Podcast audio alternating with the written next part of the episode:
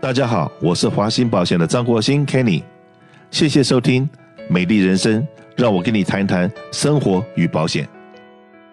今天在这段时间，我请到我们公司非常资深的车子、房子保险的同事 Paul 到我们节目里面来跟我们聊聊。呃，实际上我们都看到了最近北加州的森林大火以及住宅区的这些火灾的话，越烧越烈。然后到了南加州这边，也有一些地方有陆陆续续有些零星的火灾。那这些火灾呢，往往都是中国人讲的“一发不可收拾”。那这个东西再加上我们南加州干旱了那么相当长的时间，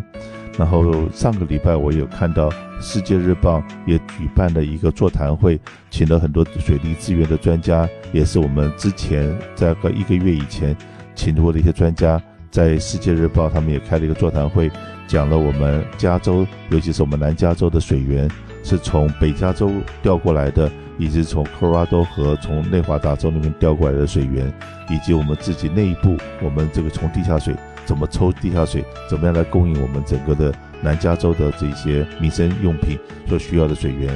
可是呢，当我们提到了森林大火的时候，或者是焚风会造成的火灾的时候，往往这些救火的这些水源都会成为一个非常大的一个问题。那所以说呢，我们只有先居安思危，怎么样能够避免一些事情发生在我们自己的头上，然后以及呢，怎么样把保险给它办好，以及现在呢，在自己家里面有些什么地方可能我们自己可以先注意一下的，不要说哎，这不是外面的问题造成你的车祸，而是你自己。家里面的一些电器用品啊、电闸啊，什么东西可能有一些不安全的情况。还有呢，就是现在这个很多保险公司，它的自付额，就是在火险的自付额，在房屋保险的自付额里面的话，以前我们华兴保险都卖的可能都是五百啊、一千啊，最高到了两千五的这样子的自付额。可是最近有看到很多保险公司已经开始学习我们 earthquake 的一种保险，说哎，这个这个 total 的保额的 ten percent 或多少个 percent，但是有 total 保额一个七十万的房子，ten percent 的自付额就是七万了，那几乎很多偷啊盗啊什么的，很可能都到不了这种数字，所以说怎么样能够避免灾难在你自己家发生，以及灾难发生之后。怎么样避免说，哎，我明明有买保险，而保险公司不赔的这种状况？那今天请 Paul 来跟我们大家聊聊我刚刚所讲的。哎，谢谢 Kenny，大家好，我是华兴保险的 Paul，我在华鑫保险这边，我是车子房子部门的 Sales Manager，然后从事保险行业这边也差不多八年的时间，所以我觉得我这边是有一些东西是可以和大家分享的，针对于刚才呃 Kenny 讨论的那些问题，先从我自己的这个情况出发了。今天早上上班的时候，我就发现那个，呃，感觉很呛。我不知道是外面我邻居在开 party 啊，在烤烧东西、烧木头还是怎么样。然后出门发现，整个就像下雾了一样，都是烟。然后查了一下地图，发现是呃我家那边就 Eastville 东口那边的山，可能现在正是在着火。然后呃也算见怪不怪了吧，因为之前也着过几次了。那我这边想说的是，呃，整个加州不只只是北加了，当然那边是严重一点。我们周围处的这些位置，包括去年着火的帕萨迪纳北边的山，以及 Corona 那边的山，以及 Ubalinda 这边，今年都已经着了很多次火了。所以可见山火这个问题，在我们加州确实是一个很严重的一个问题。然后不免大家今年可能能从房屋保险的保费上能有感觉。至少大家都被涨了不少，那我自己家这边可能涨了三百块，百分比来讲的话，可能涨了百分之二十多这样子。然后我们也做了一个差不多调查了，平均涨幅在加州这边，也就是说不管您的房子是靠不靠山，离这个山火区近不近，平均涨幅今年都可能达到百分之十五到百分之二十这个样子。那我们既然已经付了这么贵的保费了，那房屋保险对于火灾这些到底有没有保障呢？那首先，先请大家放心，在房屋保险里面，其实最基本的就是保火灾，然后的话，其次再是一些其他这些偷盗什么东西。所以，已经买了房屋保险的朋友们，我可以恭喜你们，先请你放心，火灾这个一般来说，保险公司是没什么大问题会赔的。当然，Kenny 刚刚讲到自付额的这个问题啊，呃，越来越多的确实可能是因为保费的原因啊，或者其他原因也好，我们可以看到有一些。呃那个客人想要保华兴保险的保单的时候，在估价看到他之前的保险的自付额，看到是有一个越来越高的一个趋势。像有一些保险公司，我可能看到人家放百分之二、百分之一这样的自付额，那对比一个。比如说，从建价值要一百万的房子的话，那百分之一的自付额，这其实还算挺高的，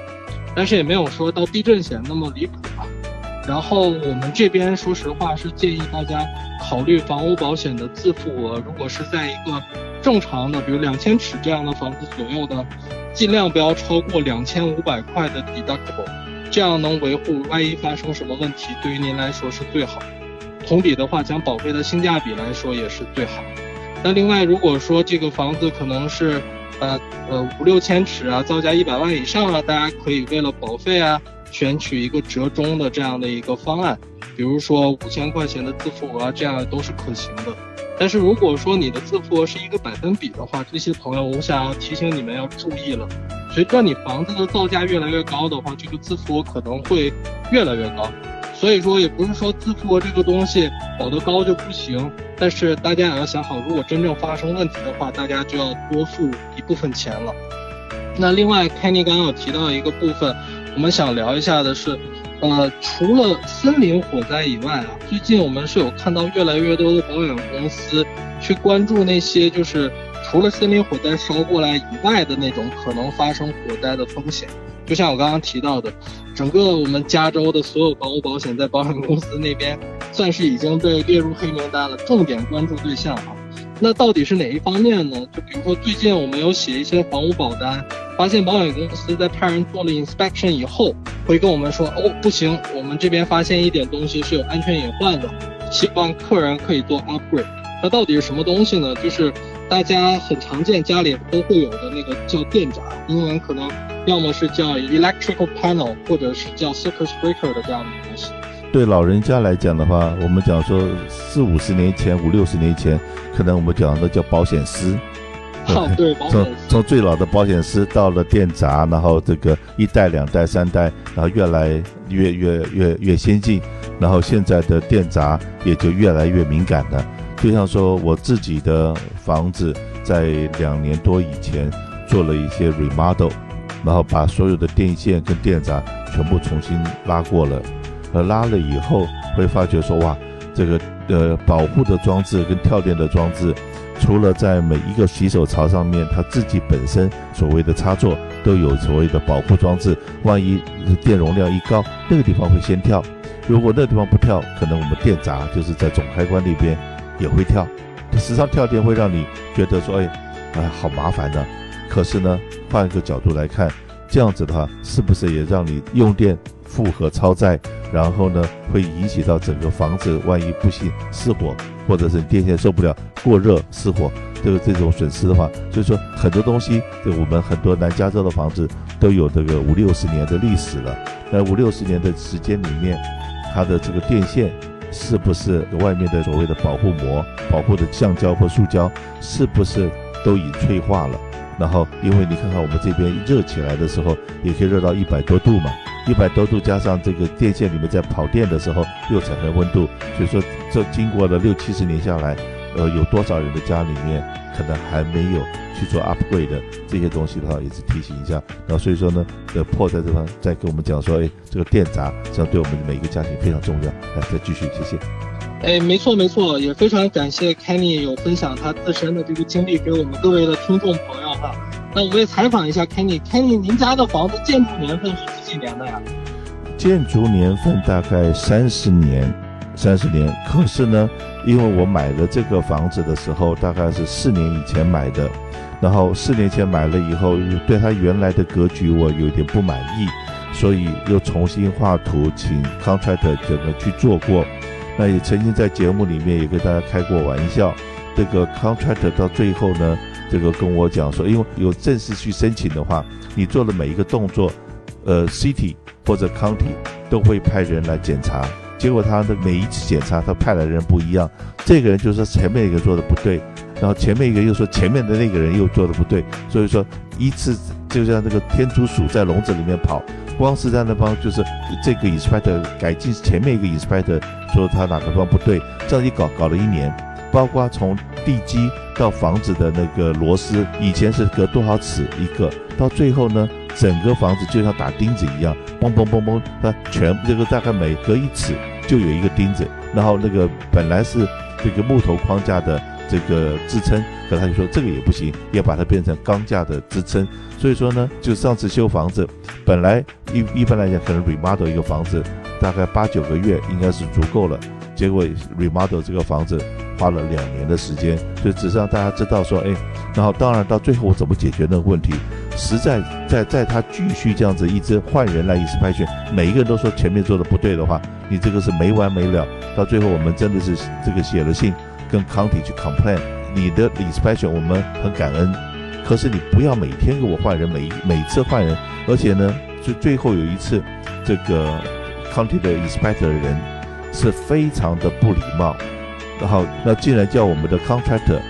拿着图是举高高的，是不是放到桌上给他看，而是在他面前撑起那个图来，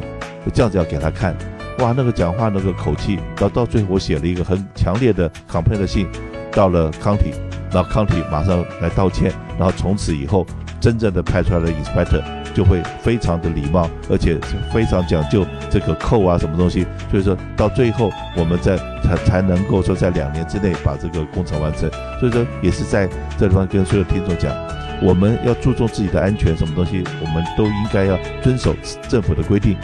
可是如果说政府的这些人员，OK，他的态度，他的各方面让你觉得说他真的是。呃，是在找茬了，是不礼貌的这种状况的话，你不要就是忍气吞声，就把你的声音发出来。至少在美国现在我们生活的这个制度里面，有些地方还是呃蛮有这个规章制度的，所以不要害怕。OK，该你的权益，你可以把你的声音发出来。所以有机会，请试试看我们的服务，谢谢。